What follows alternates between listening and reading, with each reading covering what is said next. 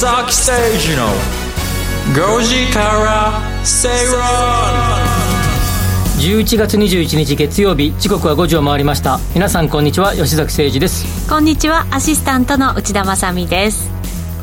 始まりました。始まりました。はい。毎回これでスタートしてません、ね、今日あのお昼、えー、あるところでランチしてたんですけど、はい、夜はお魚料理で有名なところでいいです、ね、あの料理をしたんですけど、うん、昼は安く食べられるってことで食べてたんですけど、えー、銀むつのなんかなんとか焼きみたいなやつとコロッケとなんとかとなんとかついて1200円あ1100円だかな、うん。うん、安いなみたいな感じでそしたら店員の方が、えー、ご飯を大中小と選べますよとい。う感じでお話をされて、はい、大体魚屋さんのご飯ってなんか小料理屋さんとか行くと、うん、ちょっと気取った感じだからちょっとしかご飯がないのかなと思いきや、はい、と思ってたんで台を頼んだらこれなんかあのあれです相撲部屋みたいなご飯が出てきてですねさすがになんか大頼んでて残すの悪いなと思ったんでえー、全部食べきりましたので。お食べましたお腹もたっぽんたっぽんになってですね。久々に見ましたねあの相撲部屋的な。相撲部屋って失礼かなんていうあの山盛りの。なるほど。いや食いましたね、えー、食べました。最近ねご飯といえば私あの土鍋で炊くご飯に凝ってて毎朝ね土鍋でご飯炊くんですよ。あらまあお上品でことで。おい。しいですよね。おいしいですね米が立ってる感があってね。そうなんですよ。ちょうど今新米のシーズンだからね。あのねいただいたんです、新米をたまたまで送ってくださって、はい、でそれで炊いてみようと思って、はい、久しぶりに何年ぶりだろう。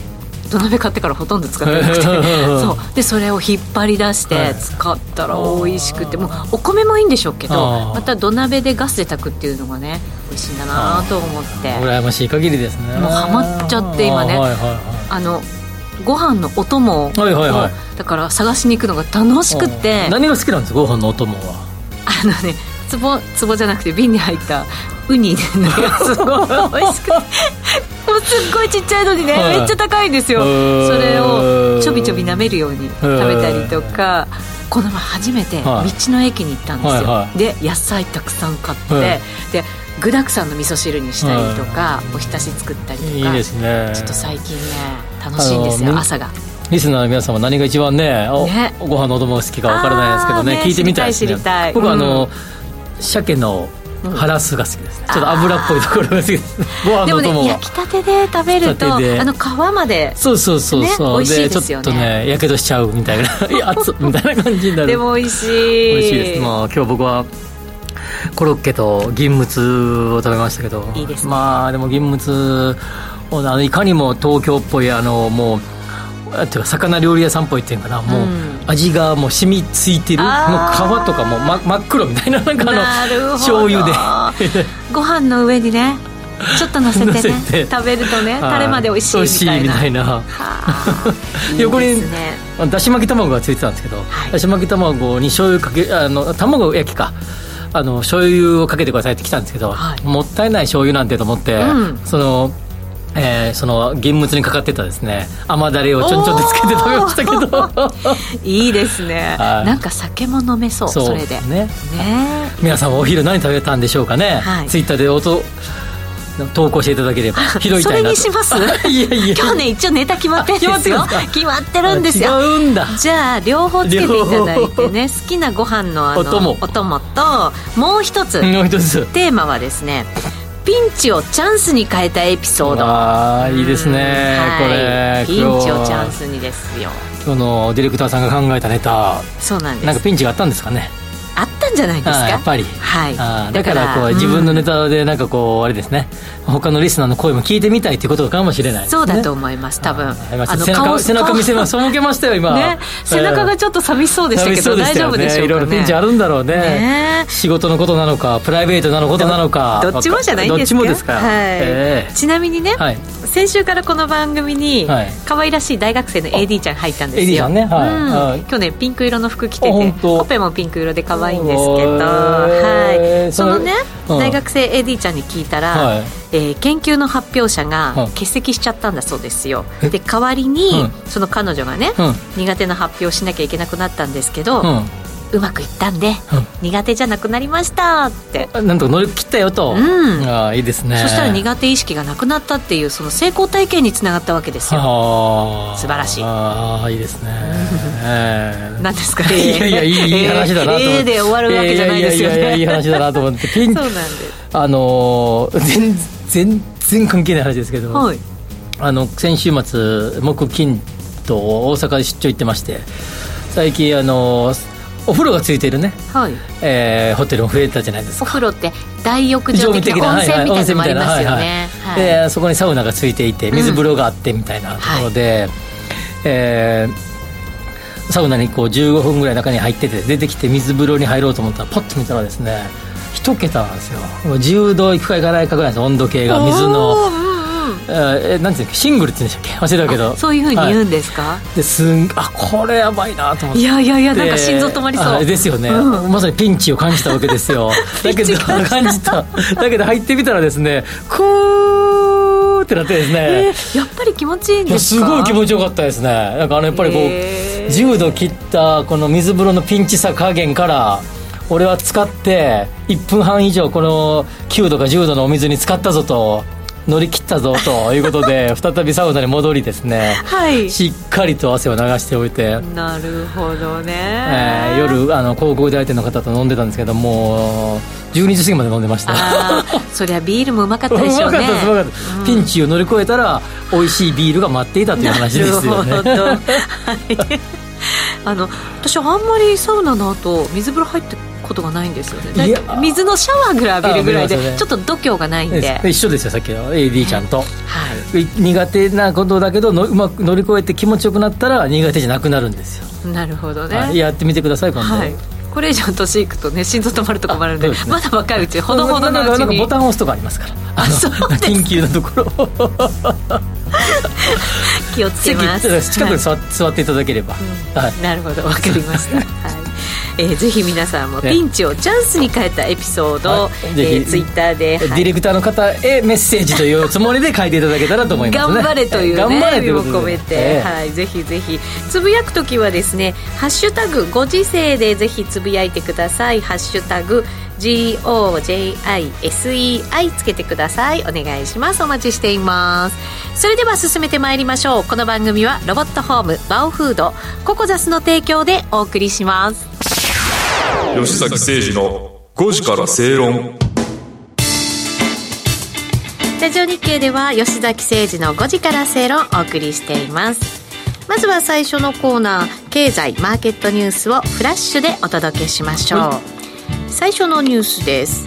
物価高で消費者の節約志向が強まる中小売各社が大規模販促イベントによる消費喚起に力を入れています各社がアメリカ発祥の大型セールブラックフライデーで値下げを相次ぎ打ち出しているということです。ですよね、ブラックフライデーって、まあ、あの僕も、まあ、毎年ね、この11月の下旬にあのコロナになってからは行ってませんけど、大体この季節、ニューヨークに、はい。結構出張にずーっと行ってた。うん言ってて。はい。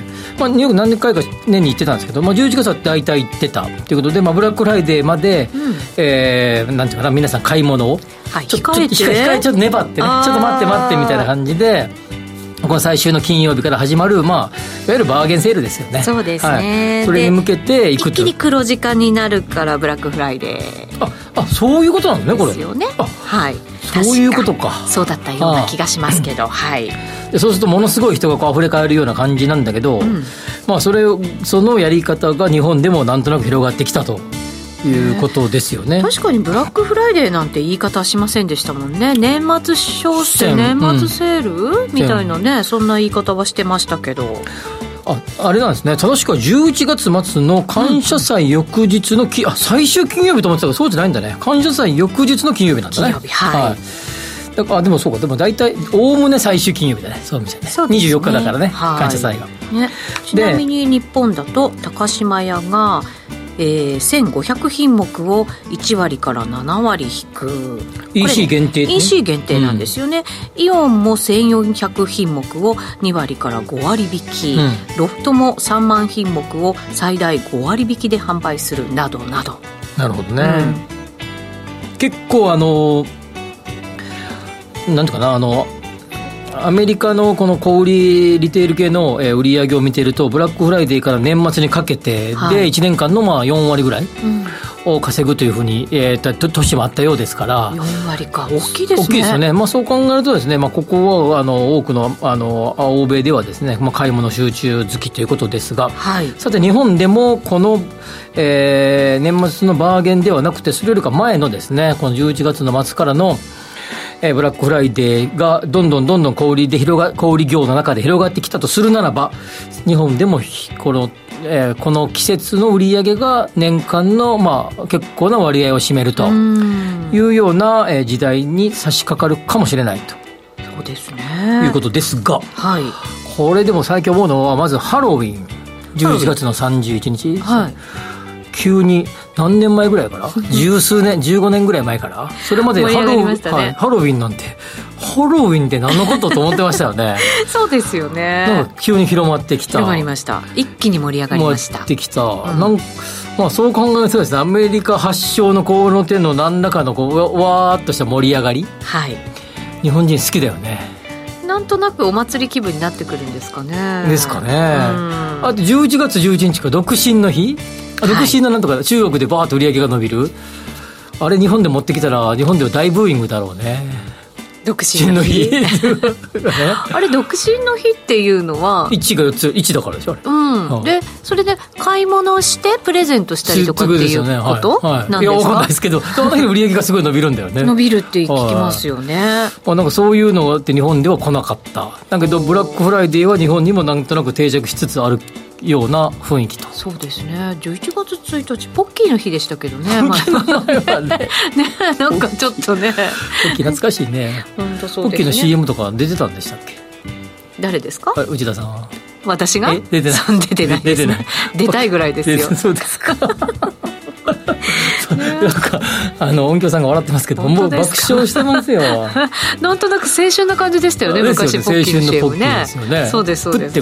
そうですそうです、はい、松田聖子さんとか。はい、はい、話変わっちゃいましたけどただ今年のブラックフライデーだとこれ面白いですよね、うん、イオンとかだと人気を集めてるのがじゃがいもとか人参の詰め放題コーナーだったりとか、結構ね写真もそういうのが使われてるんですよこれ。えっ、ー、と今日のこれ長官ですかね、うん、うん、なので、ね、なんとなく意味合い的に、うん、なんだろうクリスマスのものを買うとかではなくって、うん、今年に関しては値上げ対策みたいなね、ね感じになってるのでなんとなく意味合いが、違う感じはねしますけどね、ね、どうなんでしょうね、まあ、本来12月10日に、えーまあ、大手企業なんかはボーナスを出すのがあって、そのボーナス商戦ということでその後に、えー、バーゲンをするっていうのが、まあまあ定番だったけど、はい、まあ、それよりか早くね、12月11月の二十何日って多分一般のサラリーマン一般の方から見ると一番給料直前でそんなに金ないぞみたいな時ですよね、ね、給料直前かもしくは給料が出た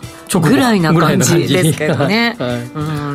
結構スーパーなんかにね取材するとそのなんかお給料日とお給料日じゃない時のねやっぱなんか買い物のそれ全然品目も違うし金額も全然違うらしいですよ、日本も、うん、今ね、それぐらいやっぱり結構消費がね日経新聞見てたらファミリーマートってコンビニでも値下げするんだよね。トイレットペーパーなど10品目を値下げする。へえ感じですね。はいいうことです、えー、次行きましょう。新型コロナウイルスの水際対策が本格緩和されてから1か月が経ちインバウンド消費に回復の兆しが出てきましたえー、日本政府観光局が16日に発表した10月の訪日客数は前の月に比べ2.4倍の49万人となったということです。なるほど。はい。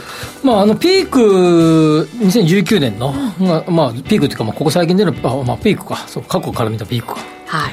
200万人を超えるような勢いから考えるとですね、まだまだそれの4分の1程度ということなんだけど、はい、まあとはいえですね、20年21年はもうほぼほぼゼロに近いような数字でしたので、えー、まあ少しずつ回復しているけれどもまだまだ全然と。い。うような状況ですね、この記事見たときに、まあ、た確かにあだいぶ少しずつ戻ってきたなというような書き方をしてますが、まあ、コロナ前の2割、本格回復は遠いという書き方をしている通りですね、まあ、本格回復っていうのは、まあ、まだまだ全然先というような感じでしょうね。本当そうですね。これ、あの、飛行機の運航なんかは結構戻ってきてるんですそうですよね。僕、この間乗りましたけど、えー、先週、先々週と、えー、えー、だから11月の2週目、3週目と2回乗りましたけど、だ4回か、2往復したってことか、ほぼほぼ満席でしたね。そうですか。はい、うんじゃあちゃんとその便数があとは戻るかどうかですよね。国内も海外もやっぱビジネス需要はかなり落ち込んでるようなあのまだまだ戻ってないようで、はい、やっぱビジネスの方々聞いてると東京大阪ダブル本社制を引いてるある会社にの大阪本社に行きましたけどまあ、東京の出張っていうのはもうほぼほぼ皆無って言ってましたね。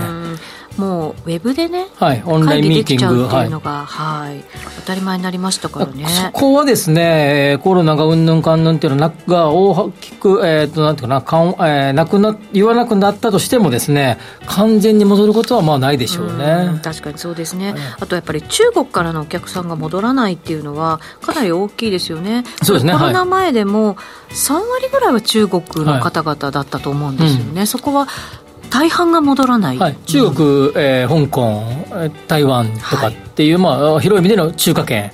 の戻りがすごく悪いっていうことで、まあ、航空会社の株が、まあ、だいぶ戻ってはきましたけど、えー、コロナ前ほどまでにはまだまだ戻ってないという、まあ、京都が ANA の株上がってましたけど、それは多分やっぱりそのアジアが、アジアというか中国のお客が戻ってこないのと、はい、国内のビジネス需要が全然の回復してこない。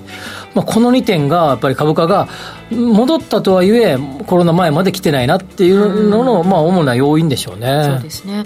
今日あの東南アジアのあの GDP も結構出揃って、うんうん、タイとかあのかなりのところマレーシアとか出してたんですけど、うんうん、そこもあの GDP よくはなってるんですよね。ただやっぱりそこも観光が主流の国が多くて、はい。はい、中国からのお客様やっぱり戻らないっていう現実がねあるみたいなので。東南アジアの各国の、うん、それ79月期の GDP ですか？そうですね。でプラスが結構出てたはい出てました。日本マイナスでしたからね。そうなんですよ、ね、日本は結構厳しい数字が出てましたからね。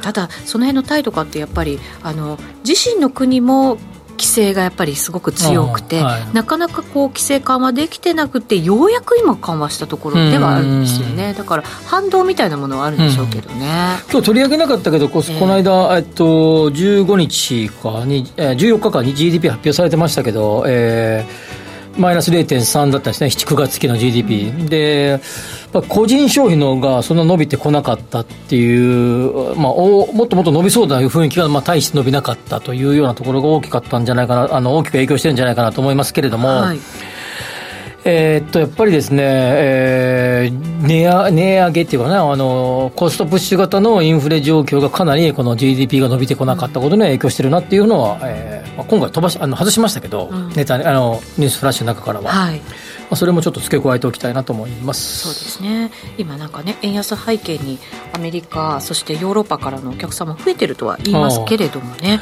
これがどれぐらい円安さっきそれで円安でいくとドル円141円台まで戻りましたね。戻ったっていうかあのね。そうなんですよ、はい、またちょっと動きがね円高あ円安の方向にね、はいはい、動いていて今直近だと141円実銭から11銭あたりということですね。もうえっ、ー、と今空いてる中でどんどんどんどん、えー、うん、さっき5時ちょうどぐらいで140円ちょうどぐらいでしたからね、はい、結構来てますね今。そうですね、はい、他の通貨見てもちょっとドル高の方が顕著かなという、ねね。はい、動きになっています。さあそれでは3つ目のニュースです。アメリカのアマゾン・ドット・コムがおよそ1万人の従業員の削減を計画していることが14日明らかになりましたニューヨーク・タイムズなど複数のアメリカメディアが関係者の話として伝えたものです。早ければ週内にも人員整理を始めるということです。このところこういうネット関連であるとかね、えー、いろいろそういうレイオフが出てきています、うん。あのアメリカの、えー、CPI でプラス7%を超えたぐらいで出ましたけど、えー、この後、まあえー、おそらく11月の FOMC では0 0あ12月か0.5、はいのプラスになりそうな雰囲気になってきてて、え多分この後もですね、まだ利下げの方向に行くまではまだかなり時間がかかるかもしれないということで、うん、23年の、まあ、アメリカの、まあ、小売りを含めたですね、まあ、こういう、えー、IT 系ビジネスっていうんですかね、は、えー、かなり苦戦するというような、えー、各企業は見立てをしているとい。うことで、はい、えー、それがですね、まあ、結構削減をする方向に一旦行ってさてもう一段行き始めてるっていうのが、追加でいくらな何人みたいな形で出て始めてきてるので結構ですね、まあ、彼らの予測ではそこそこ急ブレーキがかかりそうだというふうに見てるっていうことですよね。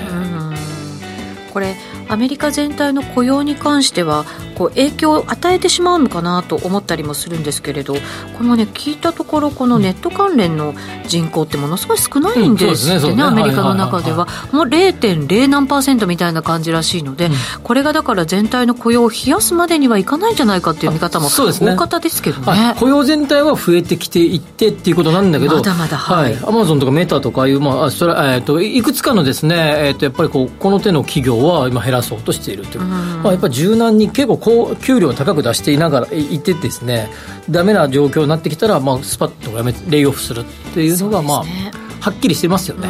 これがだからアメリカの強さにもなってたりしますよね。アメリカのこの手のベンチャー企業って、まあ、いわゆる IT 系企業の強さですよね。えー。コロナ後のところもコロナが始まったところですか、はい、の時もそうでしたね。そうですよね、そうですよね。えー、はい、このフレキシブルな動きをできるっていうのは強さでしょうね、うんはい、そうすると株的にももしかしたらまたこれまでの上昇だとなかなか買えなかった銘柄群ですよね、うん。うん、逆張りじゃないですか。そうなんですよ。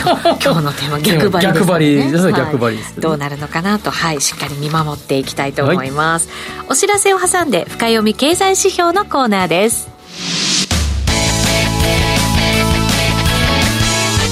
吉坂誠二の5時から正論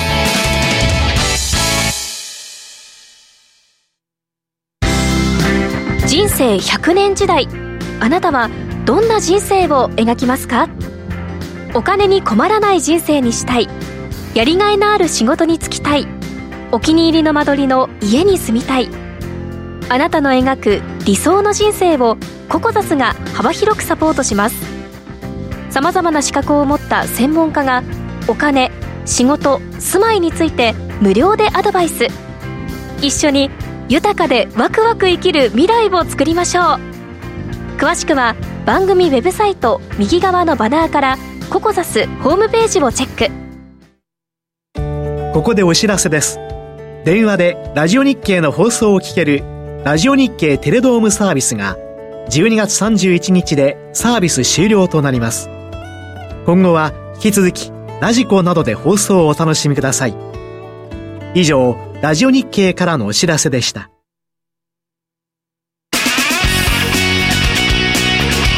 吉崎誠二の5時から正論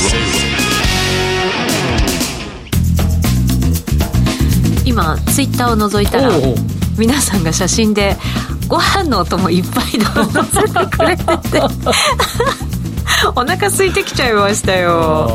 ありがとうございます。勝手にやるなって顔してますよディレクターが。俺俺へのメッセージ来いとピンチをチャンスで書いたエピソード ご飯の音もめ違うぞと。急に作るなと、ね、そうよ、ね、テーマはねピンチをチャンスに変えたエピソード。ですよ。こっち本流なんですけど、ね、こちらもお願いします 皆さん。私にとってご飯の音も嬉しいですけどね。いやいや。ありがとうございます。まだまだ募集中でございますので書いてくださいね。お待ちしています。本当いっぱいぱい来てますねそうそうそうそうなんですよ岩下の新生姜の鍋スープとかあんだねえお鍋美味しい時期になりましたからいいですねちょっと試してみたいウッチーはポッキーオン・ザ・ロック世代やでっていうポッキーオンザロック言いましたよね。ね。これこれこれしてましたね。でもあれチョコ溶けちゃうでしょ？しそうなんですけどやったことないです。よ。はい。ありがとうございます。はい。後からまたご紹介しようかなと、ね、でも来てますよピンチがチャンスシリーズも。後ろのではいはいはい。はい来てます来てますいっぱい。よかったありがとうございます、まだまだ募集中です、さてこの時間ですが深読み経済指標のコーナーです。今日取り上げるのは好調なのは日本のだけということで世界で急ブレーキの住宅市場というテーマで少しお話をしてみようかなと思います。はい。いくつかちょっと記事ご紹介しましょうか、はえーと、中国国家統計局が16日に発表した2022年10月の主要70都市の新築住宅価格動向によりますと前の月に比べて価格が下落したのは全体の83%にあたる58都市で9月から4都市増えているということですね。かなりこちらも急ブレーキになっていますが、えーと世界のえー、住宅価格高騰から値下がりに転じているということで、えー、こちらは20日の朝刊ですね。スウェーデンなどではピークに比べおよそ1割下げ。米英独、まあ、アメリカイギリスドイツなど主要国も夏場から下落し始めたということですインフレを抑えるための利上げの効果でもありますが世界で250兆ドルの規模の市場が急に収縮、まあ、小さくなってしまうと、えー、家計債務や金融機関への影響は避けられないではないかというような記事になっています。はいまずですね、中国の、はい、えー、下落都市が83%に拡大、うん、はい、ということです。でえー、っとせきえー、っと今日の夕刊にかな、中国が政策金利を据え置くという発表がありました。はい、10月には住宅価格が下がっていることを受けてローン金利を下げる方向に圧力をかけていた、はい、ですがそれでもですね、えー、9月からの、えーと、ごめんなさい10月16日発表のですねえー、主要70都市の新築住宅価格動向は全体で83%下がっていた。やはり注目はですね一級都市、これは上海北京、北京ですね、はい、えー、深セン、広州の4つですけど、これがですね、えー、平均で前月を0.1%下回ったということで、まあ、この4つはやっぱりこう、まあ、言うても世界の大都市そうですねが、えー、下がったというようなこともあり、まあえー、インパクトは強かったなと。いうことです。まあ、ここでも何度か中国の不動産価格が厳しいって話は、あ住宅が厳しいって話はしてきましたけれども、それが、この一級都市、超世界の中でも超でっかい街でも起こっているっていうことが、まあ、今回の注目ポイントだと思います。より深刻になっている。そういうことですね、まあここまあ、東京の街が価格が下がってきたらもんですよ。ああそうです、ね、人口規模から考えたら。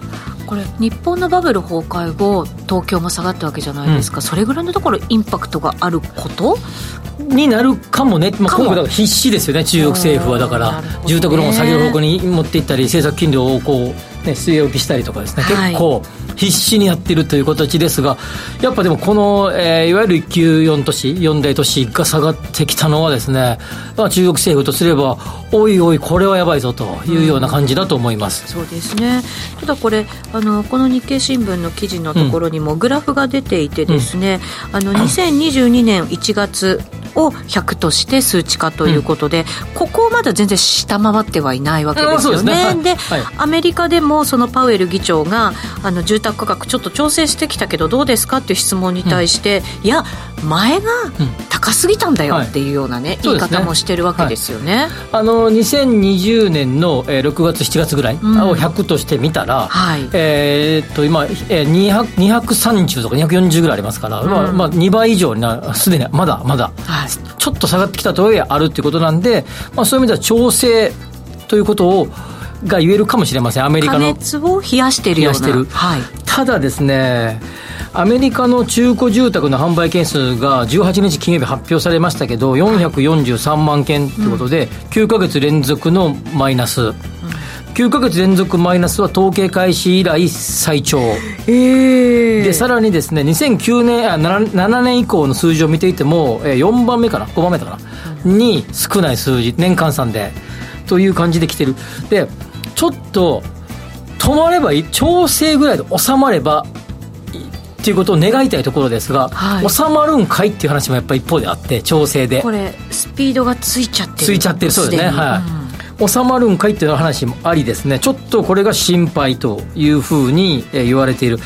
でアメリカの住宅ローンも急に下がりましたからね。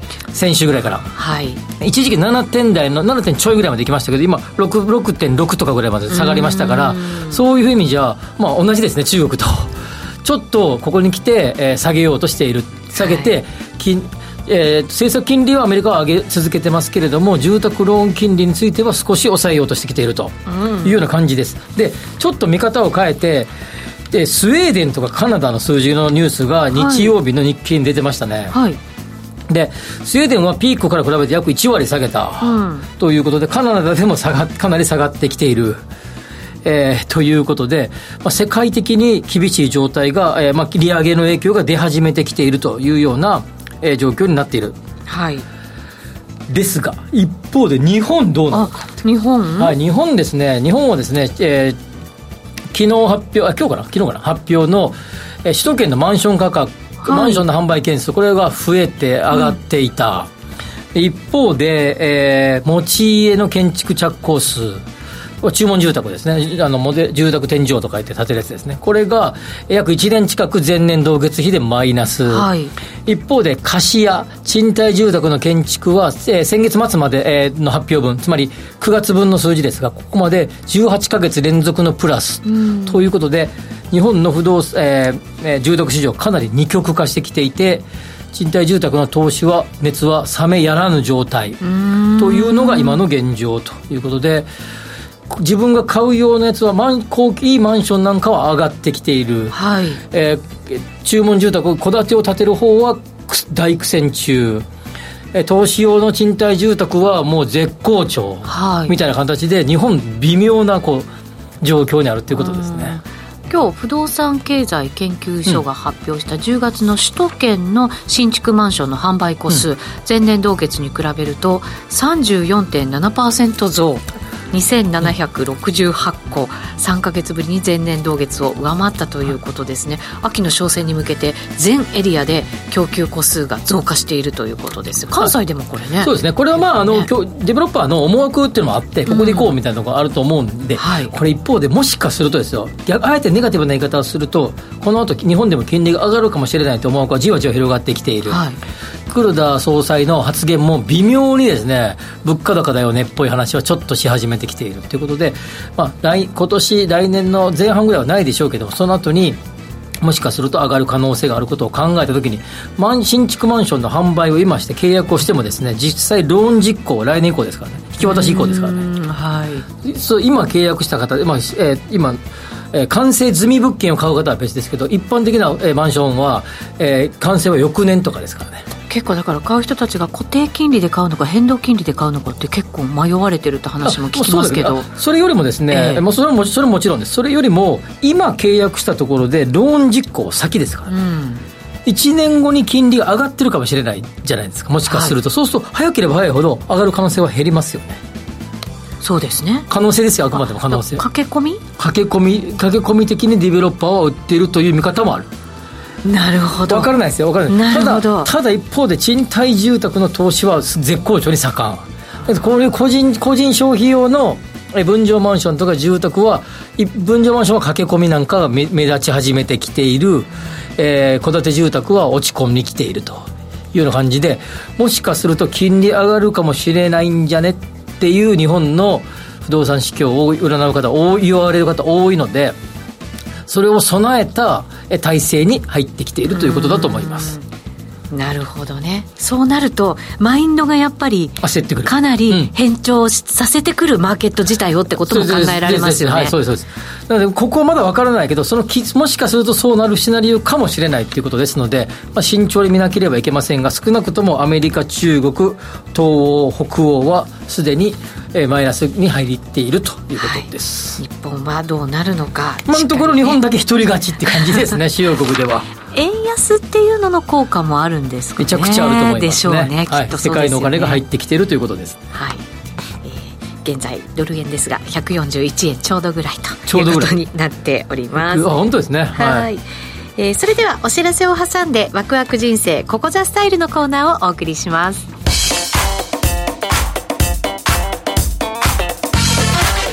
崎誠二の5時からスペイロン。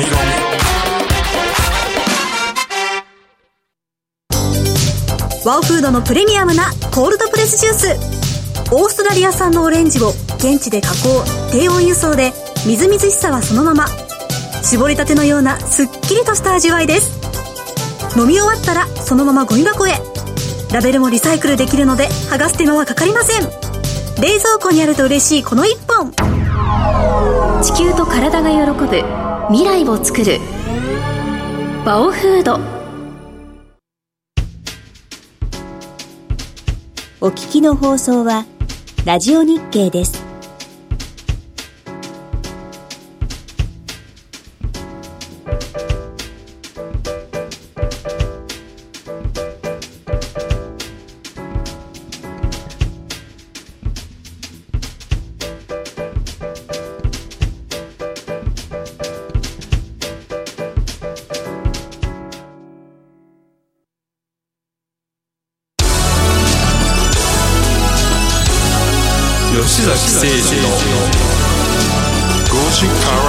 から正論 Accurate Communication Line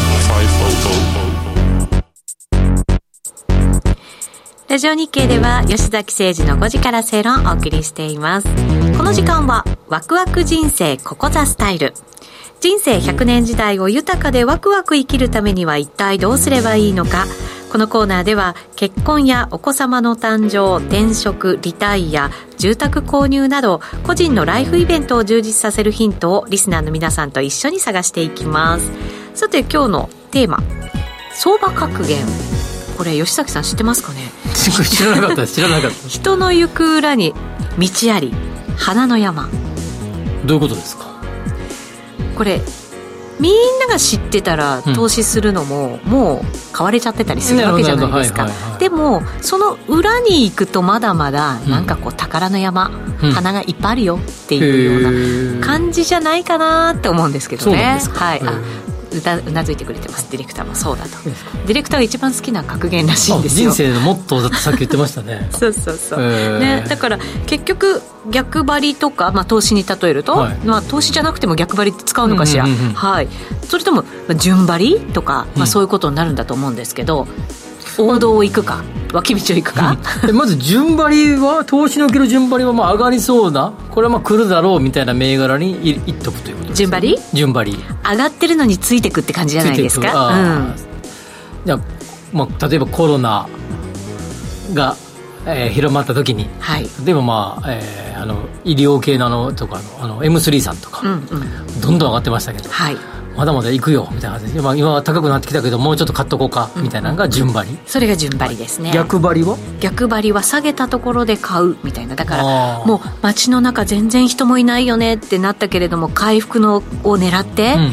ちょっと百貨店株買っちゃおうかなみたいなこれあのそういう感じだと思います。えー2021年ぐらいの頭ぐらいに、えーあるラジオ日経の番組でホテル系リートこの後来ると思いますよ。うん。って言って。言ったんですね。もうあリートもう再びですねあのねまん延防止が出た時にもうこの後来ると思いますよって話をしたらめちゃくちゃホテルリート来たんですよ。おおそうですか。もう多分誰も買う気がなかった頃だと思うんですけど、うん、逆張り。逆張り。こんなやつね逆張りね、うんですね、でやっぱえーっと資産だからまあ結局でもある程度お金がボンとあれば逆張りと順張りをうまく組み合わせてはい。投資をすればいいと思うんですけど、うん、結局安いところで買って高いところで売るっていうのが投資ですもんね、まあそれが王道ですよね。ねえ。はい。まあ、あんまりこういうことを言うとあれですけど、まあ、ちょちょっとした不祥事みたいなことがあった時。はい。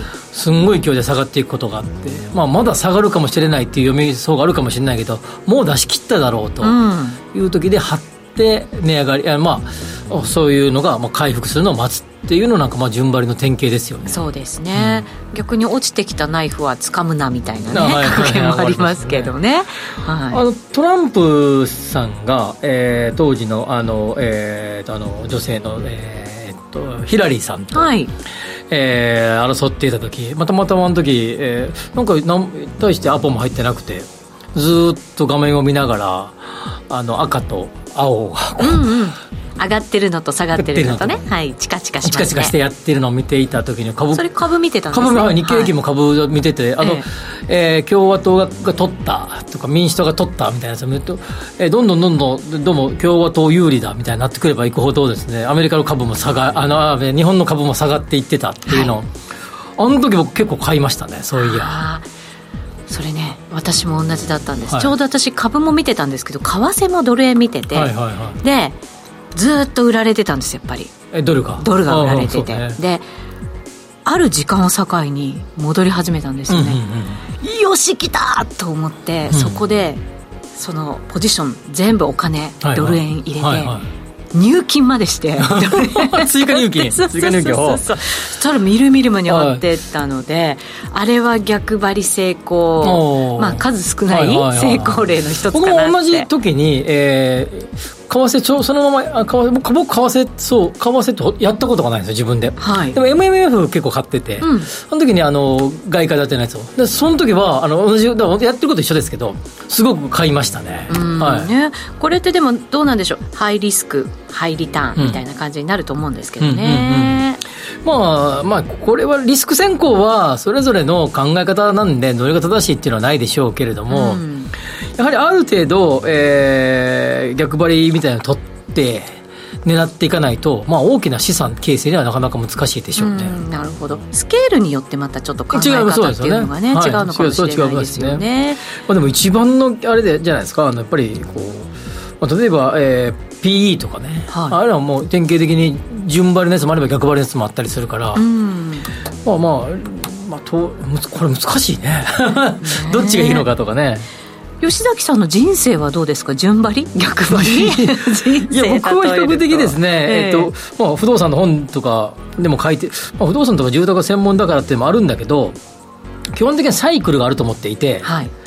えーこういい時もあれば悪い時もあるっていうサイクルじゃなくてある程度、えー上がりきったものはいつか下がる、まあ、調整が入ってくる、うん。調整しながら、えーまあ、上がり下がり上がりながら上がっていく。はい。じゃあえっと長期で見れば上がっているでもそこには波があるっていう考え方を僕は持っているので、人生順張りですねじゃあそうするとね。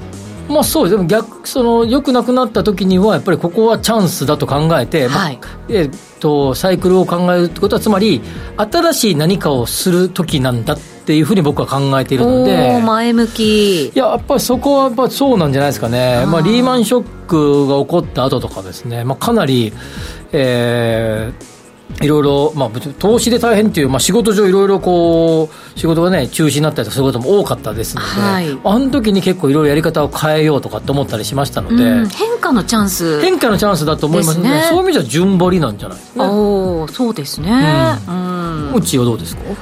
私もでも確かにまあ、ピンチなんて山ほどあるわけじゃないですか、人生の中でね。ね。こういう仕事してると番組がはい終わりますよみたいなのもねもちろんあるわけですけど空いたところってなんかね新たなものが入ってきたりするんですよ、だから逆にそのための準備かなっていうか自分が変わっていくための準備ができる時間かなっていつも思うんですよね、だからチャンスになってると思いますねピンチが。なんかでもねいろんなやつ見てたらやっぱそのためには住宅はい。がある程度安定感があること、はい。要は多分自分の収入の中であるいはの中でローン返済がとか、あるいは定年以降でいくとその時には、えーもうローン返済がなくなっているとかですね。賃貸住宅にお住まいの方でいうとえ自分が、まあ、これぐらいは少なくとも入ってくるであろううちの何割かの範囲の中で住宅を確保できている、っていう、えー住居に対する、えー安定感と、はい。まあえーまあ、家族なのか分かんないけど彼彼氏なのか分かんないけど、えーまあ、そういう、えーコミュニティが安定しているっていうところそして仕事が安定しているって3つの安定があればですね、えーある程度それは乗り越えていけるんじゃないかなというふうに思いますので、はい。まあ、その手の住まいとコミュニティの安定みたいなのがあって初めてえピンチをチャンスに変えるきっかけ、えーね、そのモチベーションが生まれてくるんじゃないかなっていう気がしますね、そういう意味でやっぱねどう住宅って結構重要だなって僕はいつも思うんですけど。ね確かにそうですね。私なんかずっと賃貸できちゃってますから若干今不安になりましたけどね、それがあるとまあ言うてもここで何かをすればね、って感じになりますからね、うんはいはいピンチをチャンスに変えた方リスナーの方々はどんなエピソードがあるんでしょうかねはい、ご紹介していきましょうね。ウィスコンシン州さんからです。いつもありがとうございます。ピンチがチャンスみたいな経験はないんだけれども、そりゃ過去にはピンチもあったけど、今はそれなりに生活できているので OK! おう 順張り。順張りです 順張りですね、おうアルタンさんから最近のピンチだとフルマラソンで補給食忘れて前半でガス欠、うん。大ブレーキ沿道でもらった柿や給食のリンゴを食いつないで食レポツイートしながら楽しく感想できました。素晴らしい。僕でもこれ一度ですね、はい、僕もフルマラソン何度も走りましたけど、うん、ある時にあの、えー、あのすんごいこうやばいと思って僕もガス欠っぽくなった時に、はい、ふっとですねリンゴ1個丸々もらったことあるんですよ。へえ食べながらもぐもぐしながらこう言ってたんですけどさすがに食いにくかったですね 確かにね、はい、リンゴ丸かじりするって結構ね。なんかちょっと汚いけどリンゴって皮結構歯に挟まらない。そうそうそう。私それを想像してました、ね、結構挟まるなと思って。皮のまま食べるとね。そうなんですよ。大変ですけどね、うん、その後走りながら歯の間気になっちゃいそうですよね。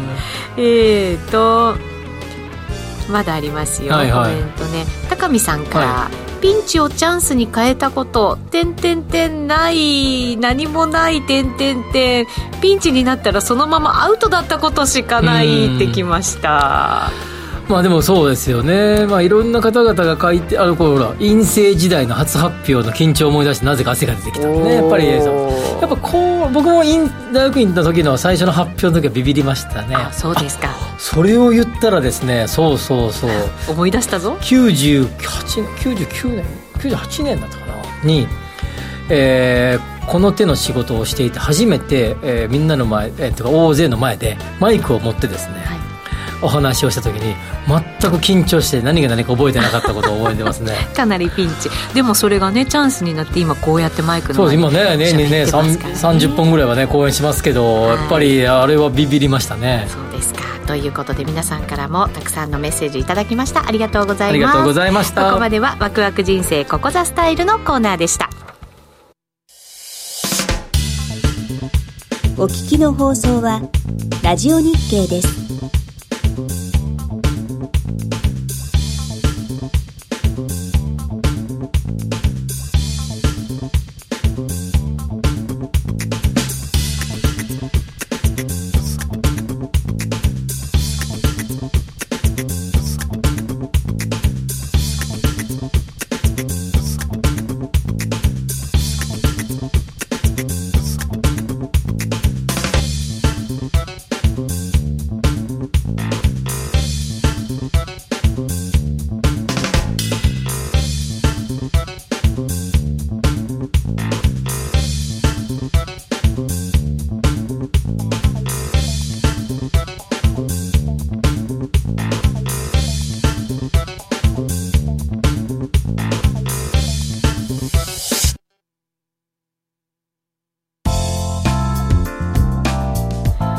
て今日はご飯のお供の それサブサブネタ。そうそうそう一個一個ね高見さんからあの、うん、日本でブラックフライデーって単語出てきたのってここ最近だと思うんだけどプレミアムフライデーとかどうなっちゃったのかね、みたいな感じで、確かにそうだね。プレミアムフライデーってどうなっちゃうのか全然聞かなくなりましたよ、ね。うん、ブラックフライデーは定着しそうだな感覚的にね。ね、はい、プレミアムフライデーは、ダメですね。ななくなりましたね。ね花金とかね昔は言いましたけど。年がバレますよ。そうです、はい、あのほら何でしたっけ？ポッキーオンザロック、はいはい、あれ冷たいからね溶けないんですってチョコレート。ウィスコンシン州さん入れてくれました。そうなんだ、そんなおしゃれなことしたことないもん、なるほどね、ね、でもご飯の音もいっぱい来ましたね。本当試してみたいと思います。ありがとうございます。またぜひぜひお寄せください。お待ちしています。